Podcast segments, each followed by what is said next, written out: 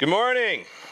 Well, for those who don't know me, uh, my name's Paul Letvin. I'm one of two pastors here at Submerged Church. So if this is your first time with us, just want to extend a, a very warm welcome to you, uh, especially if it's your first time. Tomorrow, January 16th, is National Religious Freedom Day. Um, so January 16th is the anniversary of the passage of the, of the Virginia Statute on Religious Freedom.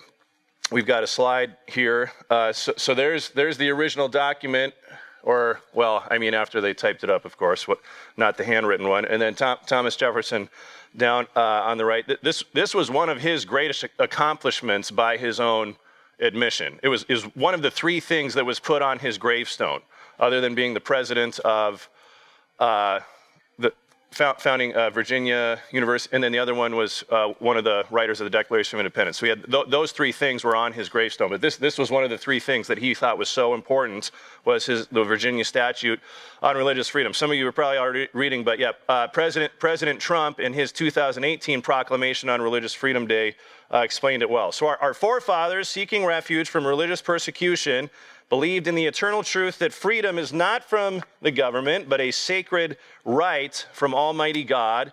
On the coattails of the American Revolution, on January uh, 16, 1786, the Virginia General Assembly passed the Virginia Statute of Religious Freedom. This seminal bill, penned by Thomas Jefferson, states that all men shall be free to profess and by argument to maintain their opinions in matters of religion, and that the same shall in no wise diminish enlarge or affect the civil capacities. Five years later, these principles served as the inspiration of the First Amendment, which affirms our right to choose and exercise faith without government coercion or reprisal.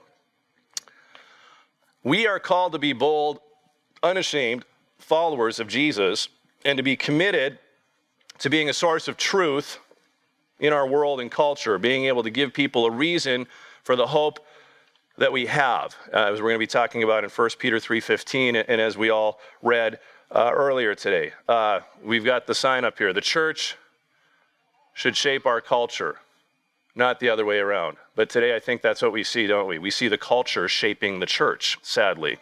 I was delighted last Monday to uh, attend the Moorhead City Council meeting where it was brought up in protest uh, a human rights award that was given to the uh, manager owner of the Red River Women's Clinic uh, by by the uh, by the Moorhead City Council. Uh, talk about oxymoron, and uh, she didn't even show up to get it herself, from what I heard, that someone else accepted it on her behalf. But anyway, there was a number of, of Christians who said, okay, we're not going to stand for this. And, and they showed up at this meeting. And it, it was a blessing to my heart to be there. Even one of our own here spoke to the city council, uh, voicing concerns. Uh, very, that, that she did a great sorry I didn't mean to, thought she did a great job I was very proud of her uh, for doing that another another lady that comes to our up prayer gatherings quarterly uh, spoke as well and I was like, man, this is so encouraging.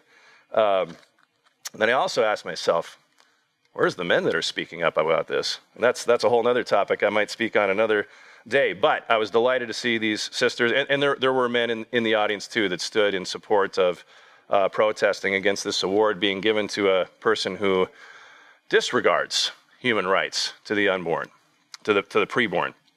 Anyway, so, so that's just an example of how, how, of how we, need to, we need to be influencing our culture. So here in the United States, our forefathers have made, have made this originally fairly easy for us to do. Our Constitution and laws guarantee Americans the right not just to believe as they see fit, but to freely exercise their religion. However, as you well know, this freedom is facing an all on assault like we have never seen before. Are we as Christians willing to speak up and defend our faith even as our American culture seems to grow more and more hostile toward conservative Christians. And we have to make a decision now. Uh, even at our men's time yesterday, uh, one of the guys mentioned it's like, you know, we, we, need, we need to decide now what we're going to do when times really start getting hard, when someone comes knocking at your door. Uh, you know, and, and I think a lot of people are still, no, no one here, of course, but uh, the, the general American church, I think, is still living with the normalcy bias and thinking, oh, that wouldn't happen here. Surely, you know, we, we've got our religious freedoms. We can do as we see fit. And uh, the writing's on the wall, folks. Uh, now, now is the time to start deciding what are you going to do when your faith is put to the test? What are you willing to sacrifice for the Lord? As he promised that there would be suffering, that, that uh, the world will hate you because of me. It hated me first. Jesus said that. So we're going we're gonna talk about this today. Uh, let, let's pray. Father, we're delighted to be in your presence. Pray you bless this time. God, I pray for open minds, Lord. I pray that we would uh, let go of any preconceived notions, Lord. I pray you'd break down any wrong thinking, uh, even that I have, Lord. I, I always want to be corrected. If, if I'm believing something that's not true or not the best path, uh, I, I want to know it, Lord. I pray you give us humble hearts that we would allow, uh, allow your word to convict us, to speak into our lives. How can we become more like you today, Jesus? How can we uh, put our faith into action? And oh Lord, we need your help. Uh, this this culture is uh, set on destroying conservative Christians, and we need your wisdom. We need your strength. How can we show the love of Christ? How can we speak the truth boldly with gentleness and respect. Oh, give us wisdom today, Lord. Give us soft hearts as we hear from you uh, in Jesus' name. Amen. So, a big idea today, which was solidified by the kids being up here. Hopefully, you've got that visual in your mind. Let your light shine. I'm actually glad you did that because I was thinking, man, maybe we should just sing this little light of mine with the congregation, and then, and then Jim pulled it out with the kids. So that was great. So let your light shine. Let your light shine. That's the main big idea for today. Um, originally, when I was preparing this message, I was, I was going to focus most all of it uh, on what, what the separation of church and state means. And then as I, I, start, I read numerous sources and f- discovered a lot. My, uh, there's so much I could tell you about it. And the more I thought, you know what, um, we need some action points. We need, uh, how, can, how can the church be equipped on what to do? So, so that's going to be more of my focus uh, on Christianity and culture today. However, I will start off with, with a little bit of dialogue on what that means. So, so uh, a wall of separation. Um, and I, am probably preaching to the choir here. Some of this might be new news to you, but uh, everyone has heard this, this statement separation of church and state, separation of church and state. Well, the original quote, the original quote uh, is it's a wall of separation between church and state. So those are the eight words that were written. Uh, so this phrase was written in a letter. It, oh, and, and one other thing I forgot to clarify. So, so normally on the bulletins we've got notes on the back. There was a big printing problem at the main location we usually go to. I had to get sent to another location. They were having problems. Could only print it on one side. Calling the manager, 15 people in line. I'm like, you know what?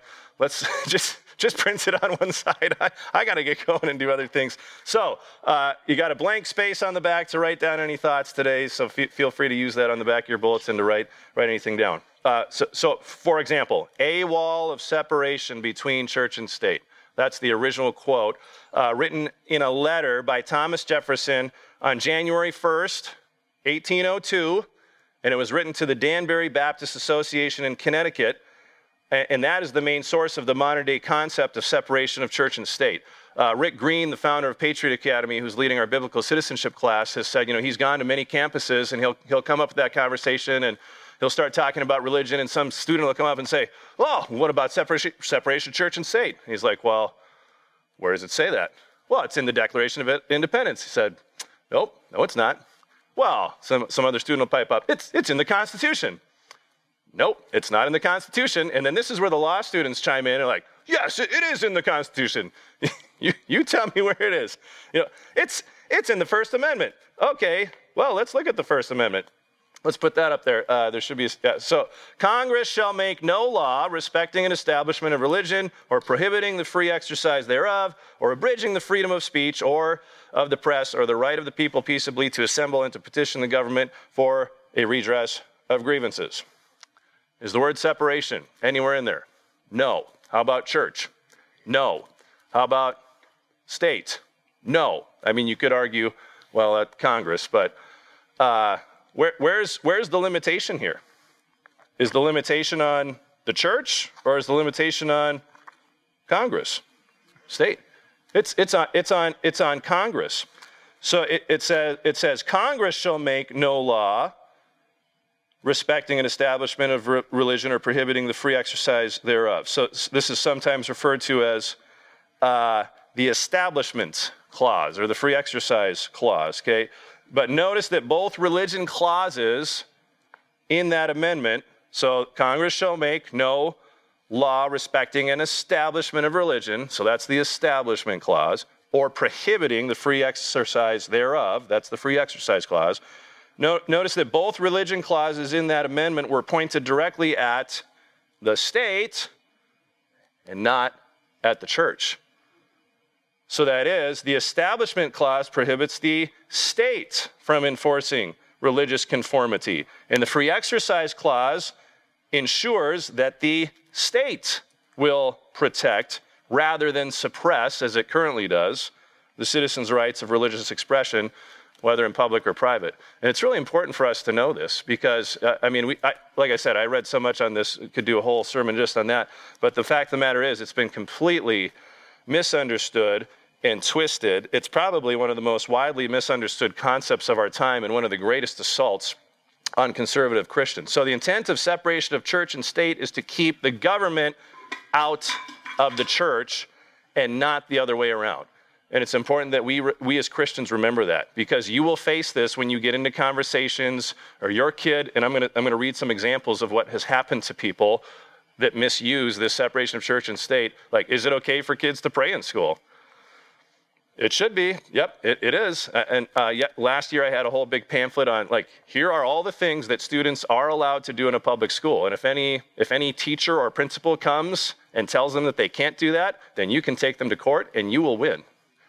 Did you know uh, even uh, uh the the IRS forming 501c3 organizations and saying that 501c3s can't speak politically, things like that. Well, well, each year I think Family Research Council has been involved in this too, but each year there's thousands of pastors that intentionally violate the, the Johnson Amendment, that limitation. They send their sermons into the IRS, audio recordings, written, say, here you go, come arrest me. Guess what? You know how many pastors have been arrested or how many churches have lost their 501c3 status because of that? Zero. Zero. Because the IRS knows that they're not even a constitutional entity, and if they were to try to come and uh, enforce this so called law, which it's not, uh, on, on a pastor or a church that, that they would lose. They, and they're, they're, not, they're not willing to embarrass themselves in court.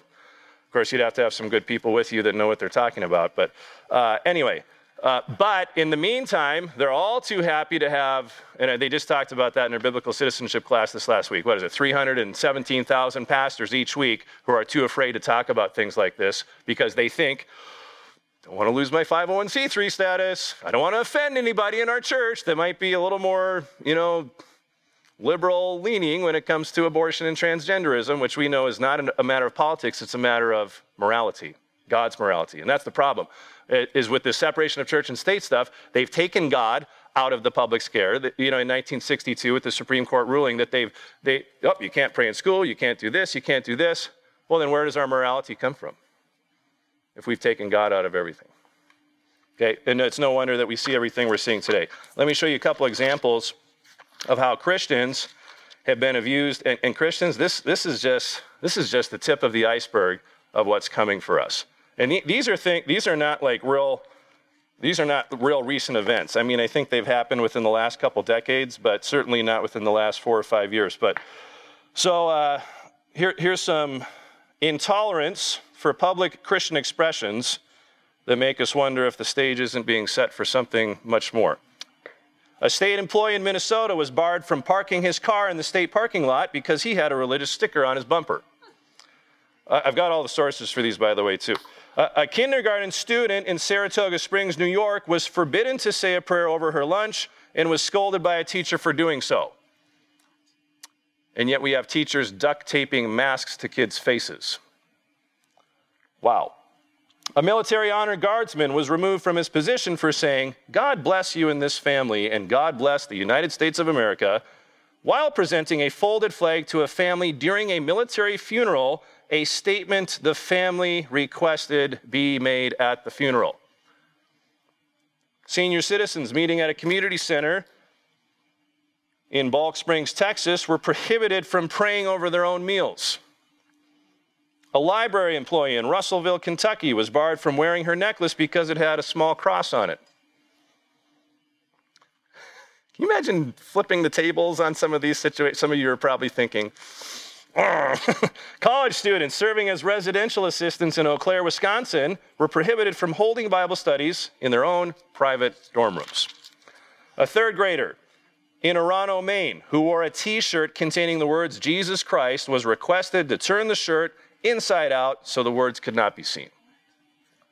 A school official in St. Louis, Missouri, caught an elementary student praying over his lunch. He lifted the student from his seat, reprimanded him in front of the other students, and took him to the principal, who ordered him to stop praying. I hope those people went to jail for that, that there was a lawsuit, because that was completely a violation of First Amendment rights. In Memphis, Tennessee, a library offered shelves for displaying community advertisements and announcements. When a local church placed a notification of its upcoming Christmas program and a small nativity scene on the shelf, the library required the removal of Joseph, Mary, Jesus, and the wise men from the scene, leaving only the farm animals. Well, they, at least they let them keep the farm animals, right? Now, it gets better. Listen to this. So, the enforced exclusion of Christian faith from the public square in America is now so aggressive that in Orange County, California, a pastor was arrested for quietly playing Christian music at his picnic table in a public park. Arrested. Two Gideons were arrested in Florida for standing on a sidewalk and giving Bibles to those who wanted them. Four Christian evangelists at a public festival near Detroit were arrested for answering questions they had been asked about their own Christian faith. A Christian father was arrested in Lexington, Massachusetts for objecting to the public school teaching his kindergarten son about homosexuality and gay marriage. A 67 year old man in Georgia was arrested for passing out Christian tracts on a public street. In Philadelphia, 11 Christians were arrested for holding up signs with Bible verses during a gay pride parade down the city streets. I, I could go on and on. There's more examples, but you, you get the point. Um, our, our, our culture has become so aggressive towards Christians, and, and they, they are stamping out our God given rights that were put in the First Amendment to protect us. Now, here's the question. Here's the question Do you really think that Thomas Jefferson, who was responsible for the Virginia Statute on Religious Freedom, actually intended that there wouldn't be any kind of Christian influence in politics? Do you think he actually believed that? Do you think that Thomas Jefferson, two days later after writing this letter to the Danbury Baptist Association, would have attended the church service at the Capitol on January 3rd, su- Sunday, January 3rd, 1802? Do you think he would have ridden his horse 1.6 miles every Sunday, even in inclement weather, to faithfully attend the church service that was inside the Capitol building? If he really thought the church has no place in government? You think that was his original intent? Not at all. And when the Supreme Court made their ruling in 1962, they completely disregarded the context of that phrase, a wall of separation between church and state. And it was an example of judi- judicial tyranny. And we, and we know it's only Congress that's supposed to make laws. See, if our, if our forefathers knew what the country would look like today, they would have written Congress and the president and, and the judiciary shall make no law, right? We've got executive orders, we've got the great and mighty Supreme Court deciding our fate with every, you know, it's, it's just unbelievable how far we strayed. Anyway, I could talk about that all morning, but I won't. Uh, the, the point is, we, we've got a huge problem here, Christians. We, we, have, we have our rights, whom our Christian forefathers made sure that we would have, they're, slowly being eroded and taken away from us. And, and, and as tomorrow is National Religious Freedom Day, it's just such a good reminder that our religious freedoms are a gift. Many people don't have these freedoms like they do in other countries, but, but that gift, if we're not using that gift and we're not standing up for that gift, it's, it's getting snatched away from us. Uh, and, and now is the time, Christian, to be bold, to stand up. So that's what I want to equip you with today because our culture is rapidly decaying and eroding because of all these things that have happened. And, and even, even uh, John Adams, second president, he said, you know, this, this government will only work for a moral and religious people. it, it is unfit for any other.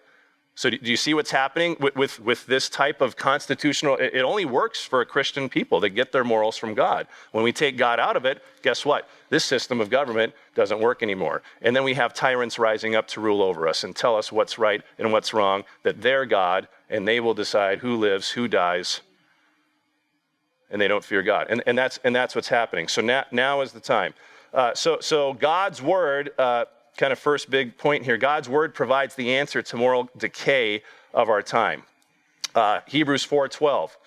For the word of God is living and active, sharper than any two-edged sword, piercing to the division of soul and spirit, of joints and marrow, and discerning the thoughts and intentions of the heart. God's word is still alive today, cutting out the cancer of sin in our lives and correcting wrong thinking that was influenced by our culture.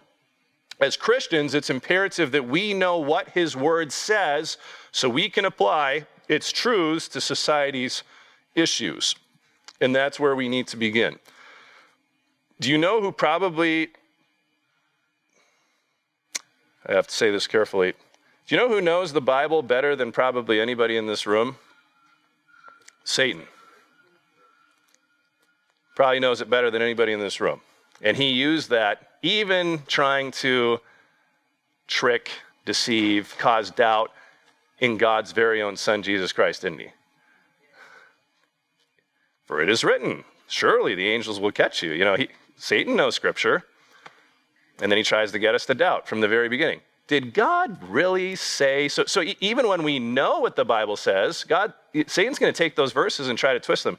Well, did, did God really mean that when he said this? You know, did he? Is that what he really meant?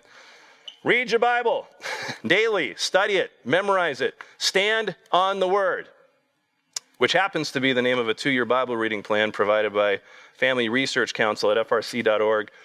Uh, slash Bible. I'm not getting paid to promote this, by the way. I, have just been looking into FRC. I found a lot of really great resources, and I thought, you know what, I'm going to do that. So, so they they started in 2022. So now they're in Isaiah.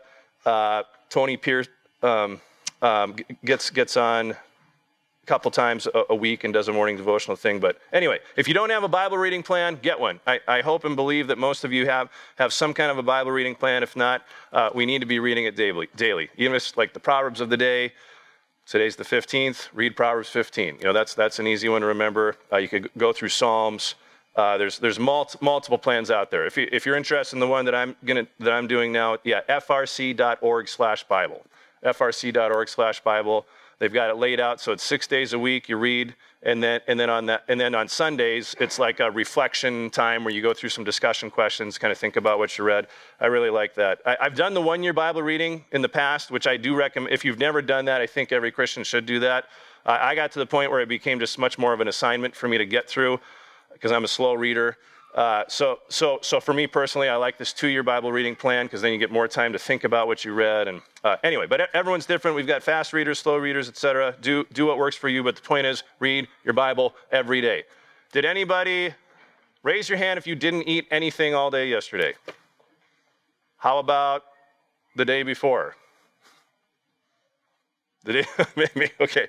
The, the, point, the point is, just as we most of us eat every day, of course, unless we're fasting. We, we, we, we, must, we must have God's word every day.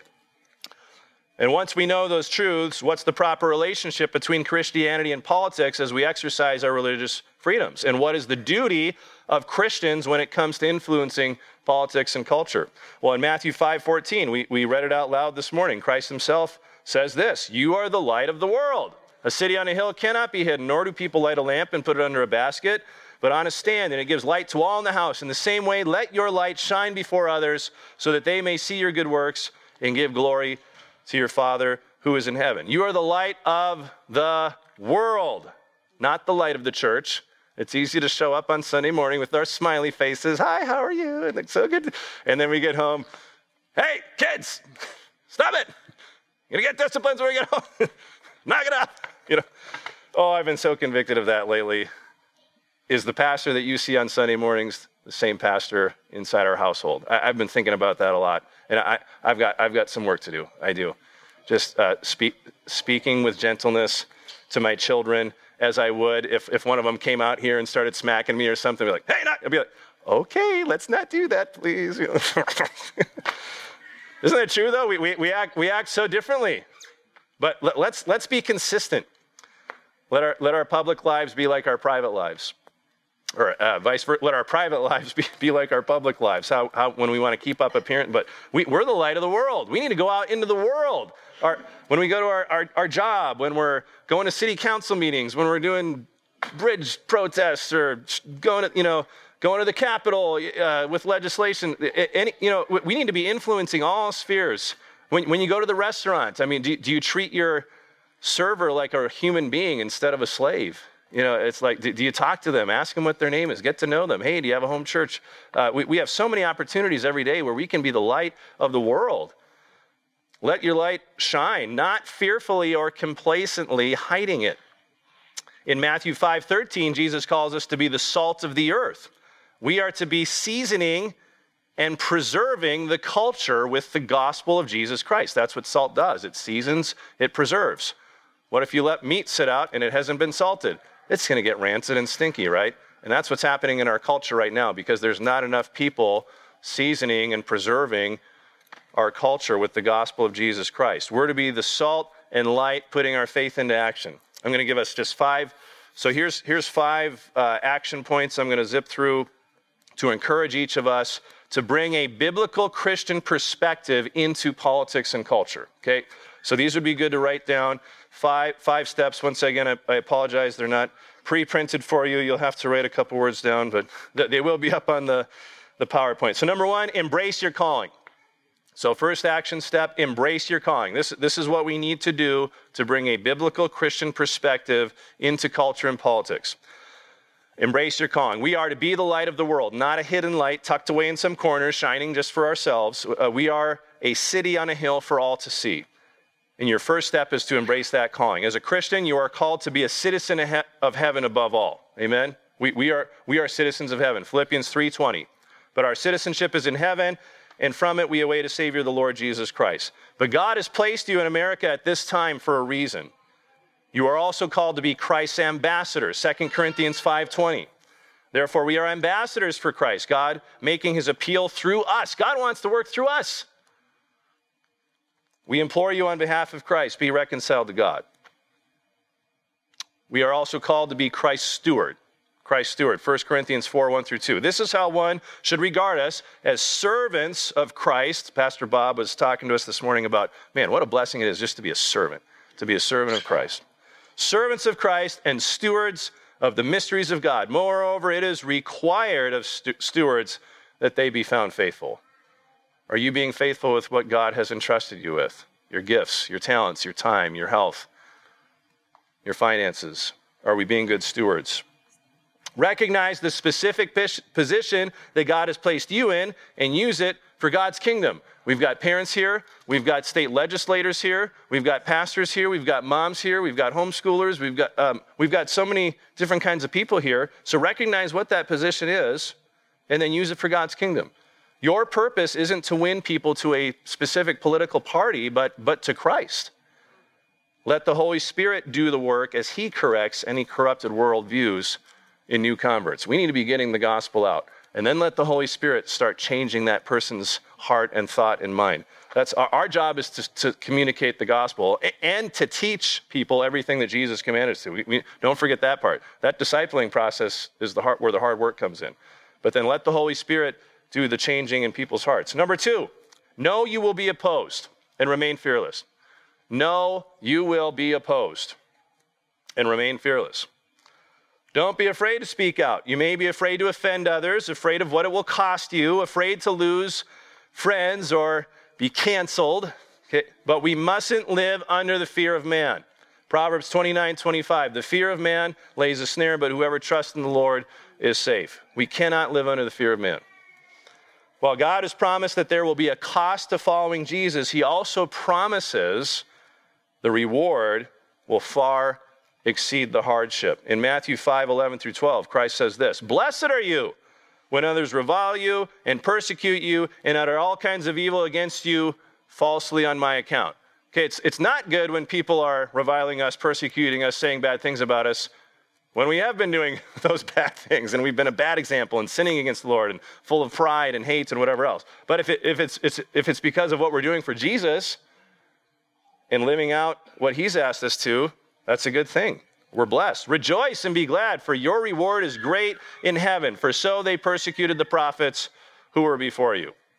Jeremiah preached and preached and preached and warned. I don't really think he saw a whole lot of fruit from that. he didn't.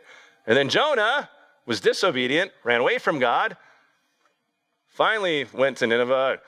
Okay, repent. Uh, and then he was waiting for the city to get destroyed, and then they repented. 120,000 people t- repented, and he was upset about it. So, doesn't that go to show you? I mean, God will use whomever he wants to do whatever he wants, whether you've got a good attitude of doing it or not. Jeremiah did exactly what God told him to do, didn't see any fruit. Who cares? Just do what God has called you to do. Remain, remain fearless. If you aren't facing opposition, you might be going with the crowd, not the king. If you're not facing opposition, you might be going with the crowd, not the king. When you speak God's truth, you will face opposition. You may even have people try to cancel you. But here's the, a truth you need to hold on to you can't be canceled by culture if you've been canceled at the cross. You can't be canceled by culture if you've been canceled at the cross. Anyone here been canceled by friends, family members, fellow pastors? I have. Actually, well, I better be careful. This, this church has been canceled in some sorts because of our stance that we take. Your former self has been put to death in Christ. Your debt of sin has been canceled at the cross. Let's look Colossians 2, 13 through 14. And you, who were dead in your trespasses and the uncircumcision of your flesh, God made alive together with him, having forgiven us all our trespasses by canceling the record of debt that stood against us with its legal demands. This he set aside, nailing it to the cross. Okay, and this was just like in the old times in the public square. They'd take somebody's debt, bam, bam, bam, they'd nail it, zoom, zoom, paid. Then everybody knows this person no longer owes this debt to that person. It's been canceled. Uh, Haley and I experienced something like that a while ago where we had some financial debt that was canceled and forgiven. And uh, oh my goodness, what a, what a blessing. And that's where we are. Our, our old self has been canceled. Amen? that's, that's good news. Our sin, our sin has been canceled at the cross. Okay? You've already been canceled where it matters, and now you are free to live for Jesus. Galatians 5:1. Good verse for that. Okay, number three, prepare for battle. So we got one, embrace your calling. Two, know you will be opposed and remain fearless. Number three, prepare for battle. We're kind of in football playoff seasons right now. I, I don't watch the NFL, but I did watch the Bison game last week. And you know what?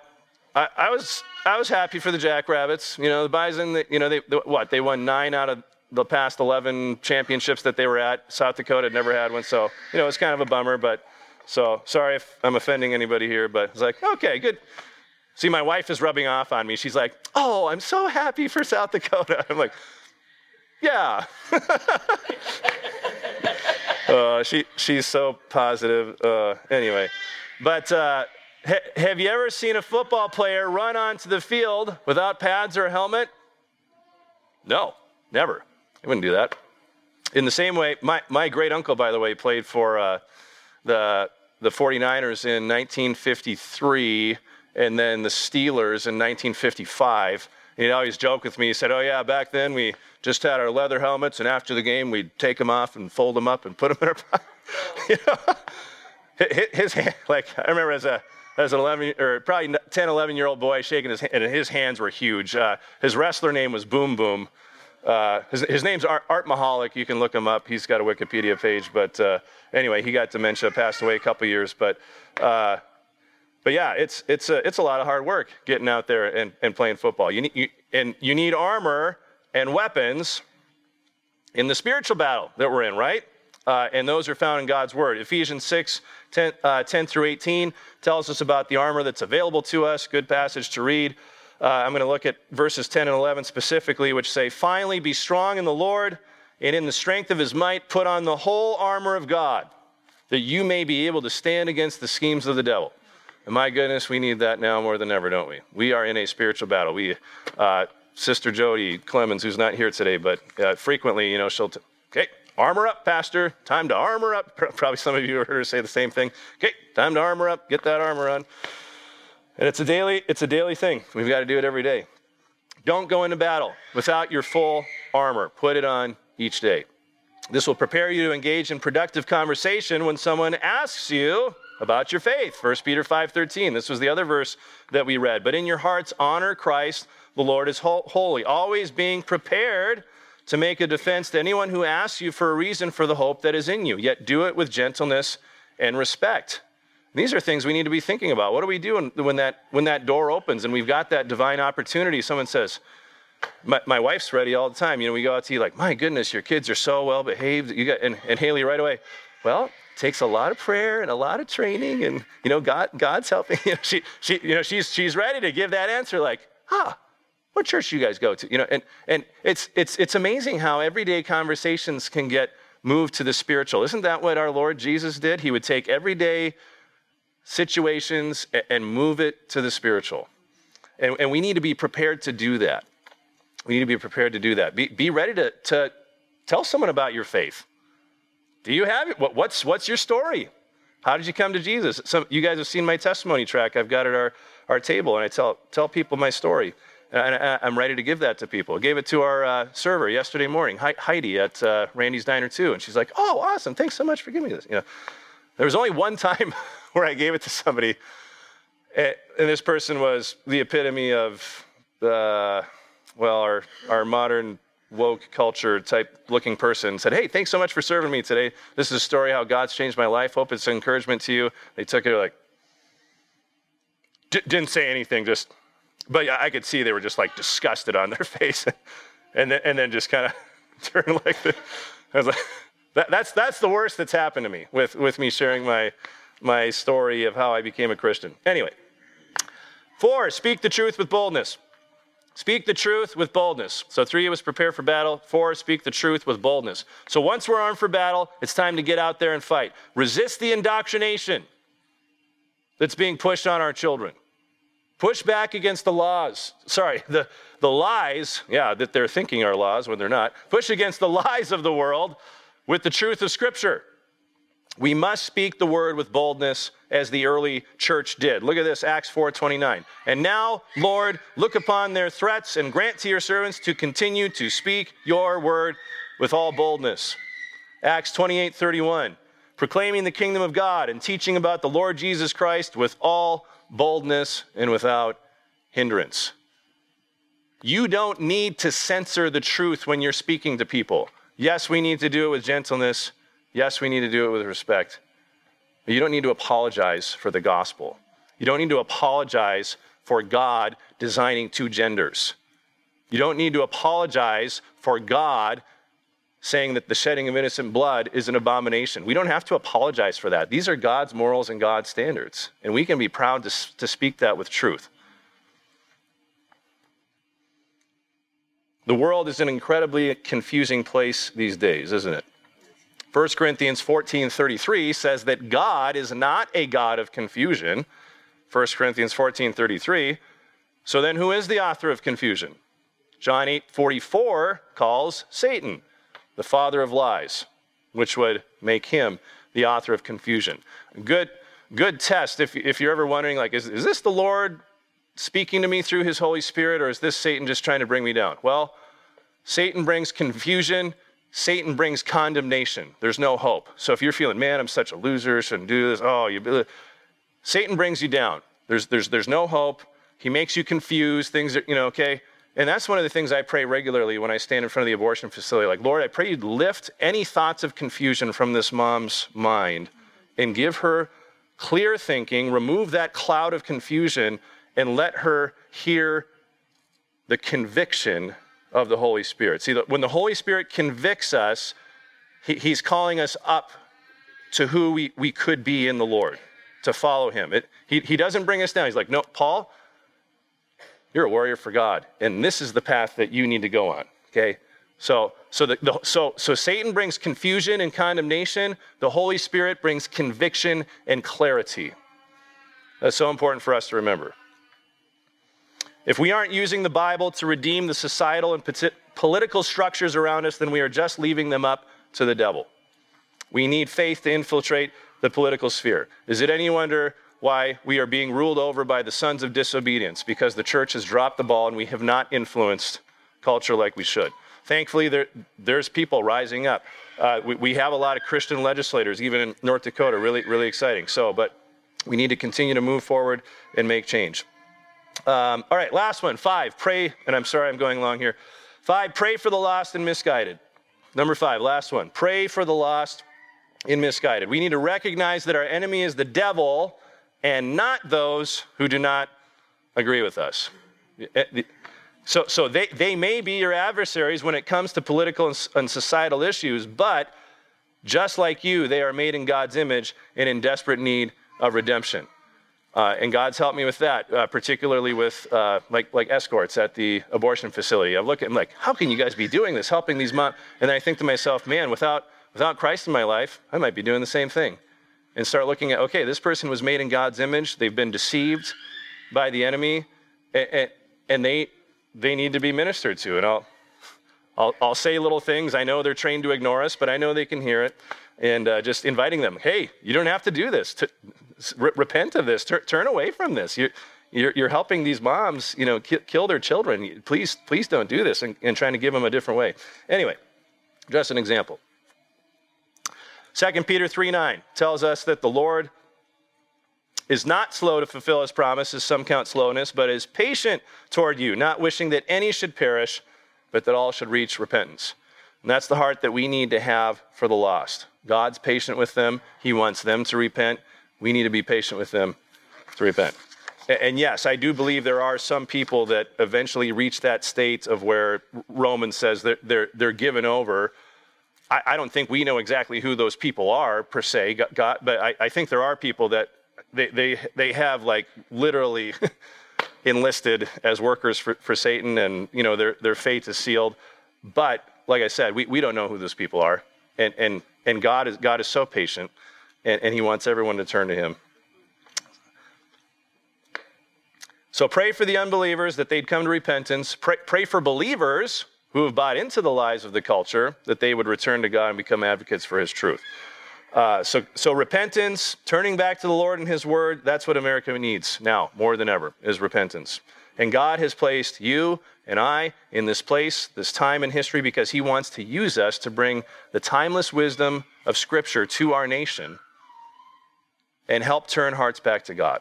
So let's ask, let's ask God together to ignite our hearts and his family of believers, ignite a fire in each of our hearts that we might be a blazing fire in our community, state, nation, and the world. So once again, the, the big idea is let your light shine. Um, and I, I'm just going to close us in prayer here. Apologize for going a little late. Uh, we do have our prayer meeting tonight, uh, so feel free to, to join us for that. we we focus a lot of that on uh, just God bringing about revival in our nation, praying for persecuted believers, praying for uh, things going on in our nation, or our church, etc. So if you're able to join us for that, uh, please pray with me.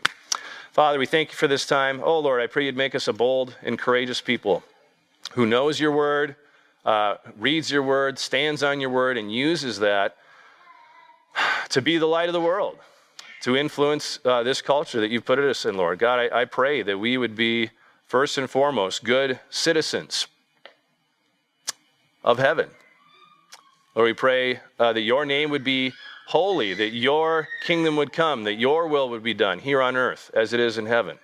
And God, I pray you'd use us as your ambassadors to represent you well, Jesus, in all the spheres that you have put us in and that we be good stewards of everything that you've given us, Lord. Help us to be faithful with what you've given us.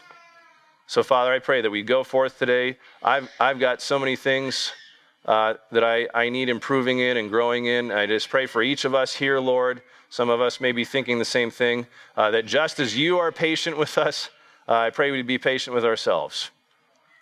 Uh, Lord, thank you for the grace that you grant us. I pray we'd grant grace to ourselves with, with one another. Uh, as Brother Jim said, man, we need each other more now than ever. I pray we'd be united together. We'd encourage one another. We'd push each other forward. Uh, that we'd be united as a family, uh, as an army, as one body, uh, this church, Lord. Uh, just that we'd be honoring to you. Pray you'd use us for your glory. And God, I pray you'd prepare us.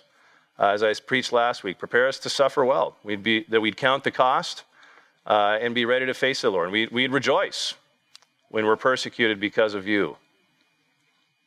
So I pray you'd go forward, Lord. Uh, thank you for the religious freedoms that we do have. And Lord, I pray we continue to exercise those religious freedoms uh, as long as we can in this nation, uh, that we'd be honoring to you in how we do that. So we pray this all in Jesus' name. Amen.